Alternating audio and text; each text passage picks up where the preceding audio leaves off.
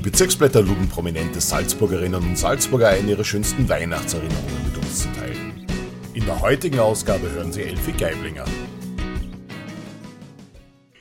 Ich weiß nicht mehr genau, wann dieses Weihnachtsfest war, aber auf jeden Fall waren meine zwei jüngeren Geschwister und ich schon relativ erwachsen.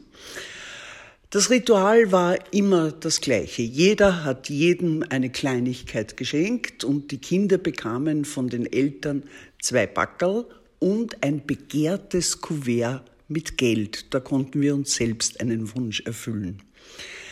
Das zweite Packerl war immer ein Schnäppchenpackerl, denn meine Mutter hat kurz vor Weihnachten immer gedacht, nein, ein Packerl ist eigentlich zu wenig und hat sich auf die Suche nach einem Schnäppchen gemacht, weil es nicht viel Geld in unserer Familie gab. Diesmal war es so. Wir begannen, Ritual war erledigt, die Geschenke auszupacken. Ich machte das erste Packerl auf, ein roter Lemswollpullover mit Rollkragen. Ich machte das zweite Packerl auf, der haargleiche Lemswollpullover, aber diesmal mit V-Ausschnitt. Und dann machte ich das dritte Packerl auf und in dem war wieder so ein Lemswollpullover, aber diesmal mit Rundhalsausschnitt.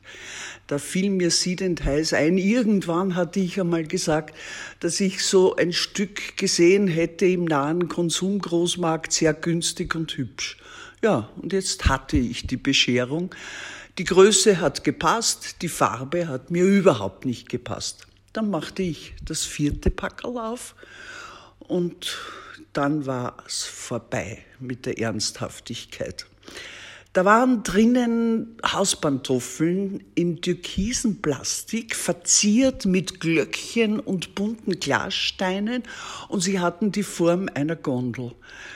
Ich bin einfach in großes Gelächter ausgebrochen, habe mir gedacht, das gibt's ja gar nicht.